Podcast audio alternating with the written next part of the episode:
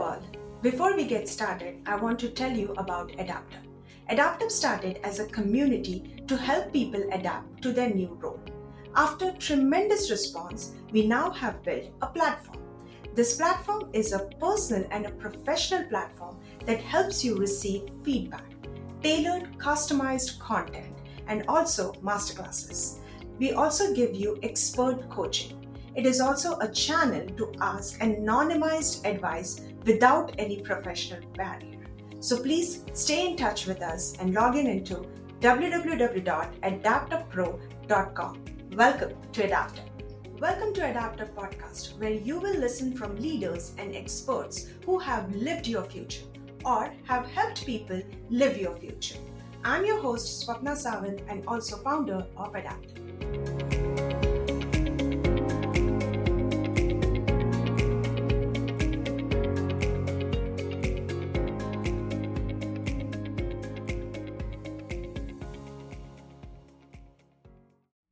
Our today's guest is Carli. Carli Gribov has 12 years experience as executive leadership coach and people operational leader. Carli partners with high achieving value driven individuals and organizations to elevate leadership effectiveness. Welcome, Carli.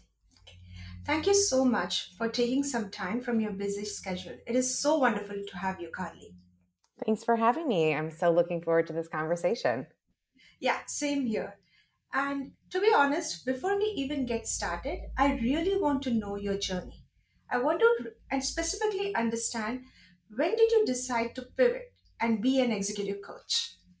Yeah, it's a great question. And our stories, right? Each of ours are also rich. Um, I'd say for me, it wasn't actually so much of a pivot as a gradual realization that this is really where I wanted to spend the entirety of my time. So, backing up a little bit, my my whole career has essentially been in leadership development and coaching others with the theme of amplifying impact. So, when I graduated from college, um, I actually I was a teacher. So I worked in a low income school in Houston, Texas. I taught fifth grade science there, I really had no intention of staying in the education world or this broader leadership development world, but my experience as a teacher was so profoundly impactful for me, specifically the relationship component to it and the being able to, you know, working with my students and helping them see a future for themselves that might not have been accessible previously. It was like something clicked for me and I knew that I wanted to spend more time in that space. So, after leaving the classroom, um, I went to work as a leadership coach for a large national nonprofit. And essentially, my job over the next decade or so um, was to help leaders, so school administrators, leaders in the broader educational space, social impact leaders, teachers, figure out their vision and how to actualize it and how to get there through a coaching capacity. So, a lot of that looked like one on one coaching, it looked like developing national leadership um, programs and just through that work i found that it, like there is something so cool right about a leader being able to figure out what is most important to them amidst a really messy bureaucratic clunky system and then work relentlessly towards those goals. And you know i i loved that experience so much. I think is what made me stay in that space for such a long time but at the same time, I was also feeling like, okay, I've been in this world for a while. I know that people and leadership development and coaching is something that's really important to me. I want to experience what that like in a totally different ecosystem. So I pivoted and moved to the startup world. Um, I was head of people at a super quickly growing real estate startup, which is very different from working at a national nonprofit leadership educational equity focused organization. Um, but there I was essentially charged with a lot of the same things, right? Like helping to shape a person's experience at work, helping ultimately to amplify the impact of a company through a people development lens. And while I was there, I realized that so much of the sort of training and development that I had had in my career was pretty absent from this environment, not for lack of want, but just for lack of space and scale and time, which I think is pretty common when you move to a startup. Um, oftentimes, folks are super talented and are propelled into these different leadership positions and are like, I don't know what I'm doing. Um, we can talk a little bit more about that too. Um, so yeah through that i mean a lot of the work that i was doing there was executive coaching and leadership coaching helping people similar to when i was working with teachers and other folks figure out how do they want to be in this new role how do they want to be in this space what's most important to them and ultimately i realized that while i was having an impact at this one organization these challenges and these questions are not unique to the specific startup that i was at right? Like this is something that impacts people. Um, whether you work at a large Fortune 500 company or you're founding your own company, whether you're on an executive team or you're a manager or you're an individual contributor, like these questions are really big and they're super hard to answer by yourself. So that realization sort of propelled me into what I do now full time as executive and leadership coaching and really helping people evolve into skillful, mindful, conscious leaders. Um, so that that's the story and again it's really not so much of a pivot as like this gradual realization to you know me now getting to spend time in a way that is truly energizing and very much so aligned to um, my my own purpose and values. That's so powerful actually carli i mean I, I agree with you that it is not like a pivot but you actually literally did pinpoint the challenges that leaders like me and many others have when I also stepped into a different role, I didn't know what I was doing, to be honest. I don't know whether I should admit it, but actually it's true. I just happened, there was a challenge. I was the right person to face that challenge. So the company said, okay, here you go. And, but the drive was there. And that actually helped me. And that's actually how I got into that stage in my career where the, the drive pushed me and inspired me to learn new things. Yeah, I mean it's it's so common and the drive is so important, right? And, and, that's just oftentimes what happens. You realize that you have so much capability and so much capacity to take on more. And oftentimes when you're in those uncomfortable situations, it is where growth happens. And at the same time, there are real fundamental skills. I'll add self awareness as a skill there that are important to, to helping you not only become an effective leader, but to become like a happy and fulfilled leader, um, which is, in my opinion, as equally as important. Yeah, true. I just like the way you are t- talking about all our challenges, and you have like a very like nice smile on your face while talking about, about our challenge. But thank you for that. yes. yeah. I mean, I am definitely an optimist at my core. Um, and that that is just true to who I am. God. So, we have talked a lot about coaching and helping people adapt into new roles. What really intrigued me in is the specific section you had in your site, and that is about 360 degree evaluation. I would love to understand a bit more about why did you think that it should be its own category? Tell us more about that. Yeah. Um, I don't know if you have you had the experience of having a 360 evaluation? Oh, yeah. Yeah. yes. Right. So, me too. And I remember the first time that I had one, I mean, honestly, it felt like an autopsy, right? You're like, whoa, this is something that I, I really want to know. And I feel so vulnerable and exposed hearing from people whose opinions I deeply matter. I deeply, um, I deeply care about, you know, how I'm showing up and what my strengths are and what my tendencies are. And for me, it was a turning point in my leadership. It was a time where I was really able to harness the things that I was great at and my own special capabilities and superpowers and gain a much deeper sense of self-awareness around, you know, how I react when I'm stressed and when I'm anxious and when frankly I'm scared. Um, and so much of coaching, the foundation of coaching is building self-awareness recognizing what are my strengths? What are the values that are most important to me? How am I able to show up when I'm truly in a self actualized creative place? And then what are the patterns that I fall into when I am in a place of fear or stress or anxiety or pressure? Um, so for me in coaching, oftentimes with clients, this is sort of the bedrock of our work is going through the process of a 360, gathering that data from stakeholders who know you really well and using that as a, you know, launch pad, if you will, to define the things that are most important for you to work on. Um, oftentimes I'll have folks who come back and they're like, wow, my own self evaluation is actually like pretty different than the people who I work most closely with. And we'll explore those differences because that in and of itself is such a helpful is such a helpful recognition for moving forward as a leader. So I don't think that it's absolutely crucial for people who are interested in coaching or for leaders to, you know, start a coaching relationship with a 360 evaluation, but I do think that it is a really helpful data point to get information about how you're perceived, how you're showing up, and then use that to guide the things that are actually going to be most impactful for you to work on. Yeah, I totally I agree with you. The first time I had my 360, I would be honest with you, I couldn't sleep that night because I was like, what are going to, people going to talk about me? It took me a while to actually be okay with it and understand what exactly 360 even means and how that evaluation actually is going to help me grow in my career. And now mm-hmm. I'm actually willing. And the, there's one more saying that as you grow up the ladder, it is hard to gather feedback from from others. So now I'm just like wherever I can gather feedback for myself because I'm like, please critique me because I want to know and learn from that.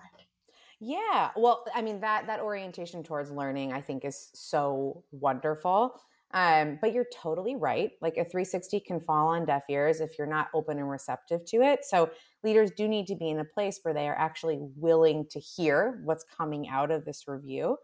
Um, and it it is it is just a catalyst for development. And I I also feel like, you know, it's kind of like sugar, right? Like once you get a taste, you kind of want more. Um, once you get this experience of holistic, wonderful feedback, you get hungry for it and you're completely right that the further you move up a sort of typical hierarchical ladder the less likely people are to give you candid honest robust feedback even if that's something that's super important to you as a leader. So oftentimes i find that simply by you know me coming in as an objective third party um, leaders are able to get a depth of insight that they wouldn't necessarily get if they were just to you know ask their team uh, their opinions on some of these things. Yeah totally agreed and that's that is something that reminds me we should be adding 360 not just i mean it is good to have a third uh, third party doing it but it should also be something that an organization thinks about as holistically to do 360 yeah totally. Let's t- take a little bit of a different area around challenges. What do you think is the biggest challenge a leader would face? Ooh, the biggest challenge a leader would face. Well, I'll I'll just start from my own experience and tell you some of the biggest challenges that I myself have faced. Um, you know, one of which every time I've moved into a new role, and I'll say that each of those roles were sort of stereotypically had more influence, right, in an organization, moving from a manager to a managing director to a head of a department, et cetera. A challenge that I faced consistently was like, who do I want to be in this new role?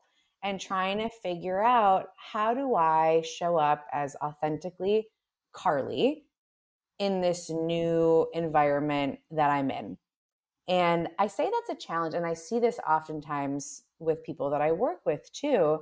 Is there's this tendency to, when you move into a new position, to either try to emulate somebody that's been in that role before um, conform to what you think is necessary of you in that role, conform to what you think is necessary of you for that organization if you've just moved to a new company, or like completely panic and throw all of your leadership tools out the window and just operate from this place of like reactivity versus proactivity.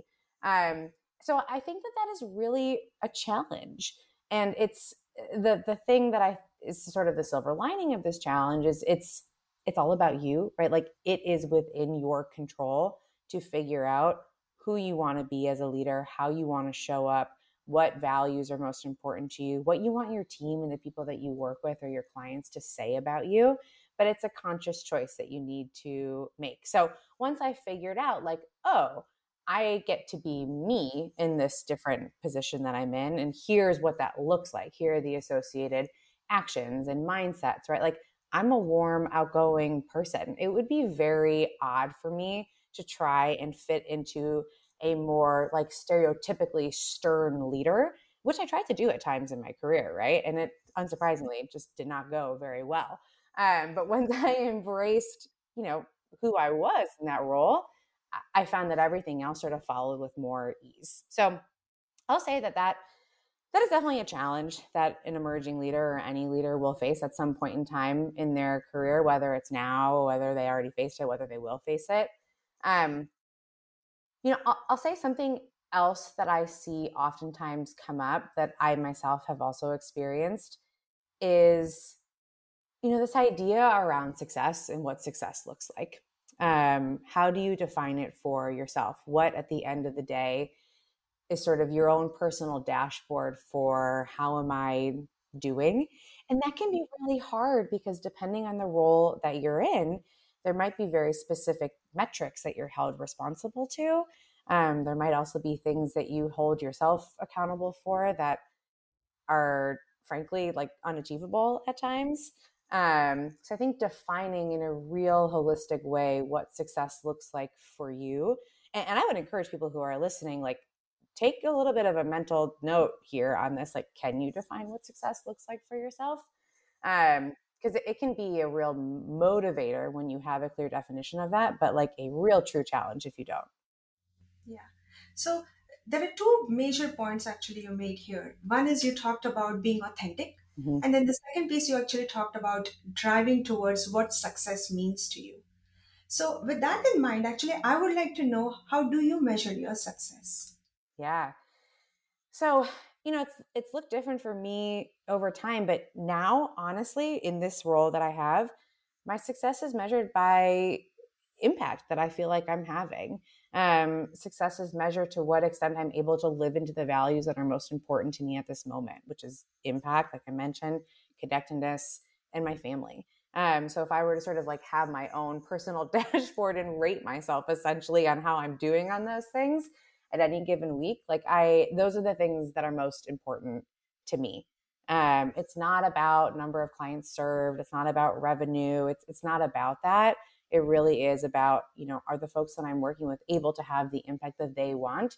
Therefore meaning that like i'm able to have the impact that i'm seeking to have. Yeah. And I, personally actually saw a glimpse of it in you when i was talking to you about Ad- Adaptup for the very first time.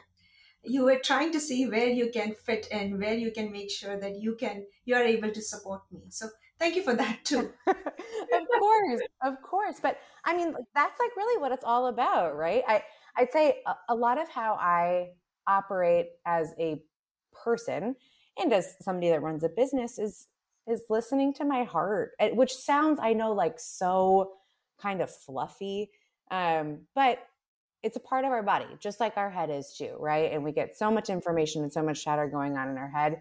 And I, I really try to listen to what my heart is telling me and follow that. And so far, um, you know, it's brought me to clients that I really resonate with. It's brought me to experiences that I'm so thankful to have had.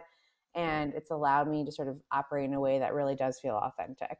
Um, not without its stumbles, but it feels good to be in that place all right so it's like authenticity and trying to define your own success and then following your gut yeah absolutely which is sort of similar right to what brought you to Adaptup like this is something that i know needs to exist i'm going to go for it yes definitely definitely so carli let's talk a little bit about work-life balance any advices there around work-life balance any advice around work life balance? Well, I'm not sure that work life balance exists necessarily. Um, I, yeah, pandemic. I mean, right? Like we have just been through the ringer with this, and I I have two small kids at home too, so just this idea of balance in general is such a hard concept for me to grasp because life is relatively chaotic. You know, if anybody out there has young kids, I have a four and a half year old and a three year old, so the only thing that's balancing are like toys on random places but i i actually think about this more in terms of integration um, and how does your life integrate with your work and how does your work integrate with your life and I'll, say for me i definitely had a moment in my own career a couple of years ago where i knew that the integration was not where I wanted to be. Like things were definitely things were definitely out of whack, right? And that showed up as me working way too much, not spending enough time with my family, feeling very stressed out. I wouldn't call it burnout necessarily, but something was not right. And, you know, what it took for me was a pretty harsh look in the mirror to say, like, what actually are my most important priorities? What do I, in particular, have a right to? What's okay? What's not okay? And then what are the boundaries that I actually need to set? So, in terms of advice on this I, that's essentially what i would recommend to people is when you get sort of the initial feeling that things are not integrated the way that you would like them to be right take a hard look and ask yourself what what are my priorities and what do i have a right to i have a right to sleep i have a right to leisure time i have a right to time with my family i have a right to pursue hobbies that are important to me whatever it is and then defining for yourself which i actually think can be one of the harder parts what's okay what's not okay and then what's that gray area because that comes up right? Like this is not this is not black and white. It's not a switch you can flip on and off. And then after actually carving out those things for yourself you might find like whoa there are lots that i haven't communicated to people about my boundaries that i actually do and that's a great place to start. You might also find that i have communicated these to people before but maybe i haven't reinforced them recently or maybe they've actually changed because my life has changed um, as so many of ours have. Um, so I, I, you know, it's sort of like going to the dentist, right? It's like something you got to do every quarter, every six or so months is take stock of what's most important, where am I at on this scale, and what do I either need to change, reinforce, recommunicate, um, or hold, frankly, people accountable to so that those boundaries exist for myself. The way I have enforced myself with those boundaries is I never remove my laptop from my desk. Because earlier on and this make this might sound me too old but we used to have desktops. We mm-hmm. never had laptops. And that used to help but now I, I usually see people like using their laptops on their in their bedrooms sometimes in their living rooms so i have started I have made a promise to myself to never remove my laptop. So once I'm out of my desk, I'm out of work, basically. I'm back home. Yeah, I mean, you've created a boundary for yourself the way that you just described that a physical boundary. My computer stays here, and this is the place where it lives. I mean, I, I have clients who do that with their phones. Similarly, I'm going to turn off Slack notifications, or I won't even have Slack on my phone. Um, there are so many different things that you can do if you feel like you yourself need that physical boundary just to distance yourself from work. And sure, I mean, so many of us work from home now, just the dynamics have changed. It is harder to leave work at work if your work is your home. Um, but I, I think that, eh, you know, another thing that can be really helpful here too is having just some sort of accountability partner in whatever sort of boundary that you set, whether that's someone that you live with, whether that is another coworker or a friend, just to help hold you accountable to say, like, all right, you said that you weren't going to work after X amount of time. Log off. Let's go do something else. yes, totally. And by the way, I would like to meet those people who could not have Slack on their phones because I feel I'm addicted to my phone. It is an extension to my my body at this point. Isn't that such a wild thing? Um, yes. I know. It really is. And I grew up in a time where like we didn't have smartphones. I had the little like Nokia block thing when I turned 16 it could drive. So it's still um at times I still feel like a luddite when I'm like, what do I do with what do I do with this? But yeah. Yeah. Uh, Carli, before I let you go, I would love to know where can we go to learn more about you? Yeah. Um, probably my website is the best place to learn more about me. So just www.carligribov.com. Um, there you can sort of poke around, learn a little bit more about my background, my work, um, the ways in which I work with clients. And I'd say if if you are interested in coaching or if you find yourself in a place of transition or you're generally just longing to become a more skillful and mindful conscious leader um, explore coaching if you haven't. It, it's such a wonderful tool that frankly so many organizations sponsor these days um, that really gives you one-on-one tailored individualized support to help you reach the goals that are most important to you.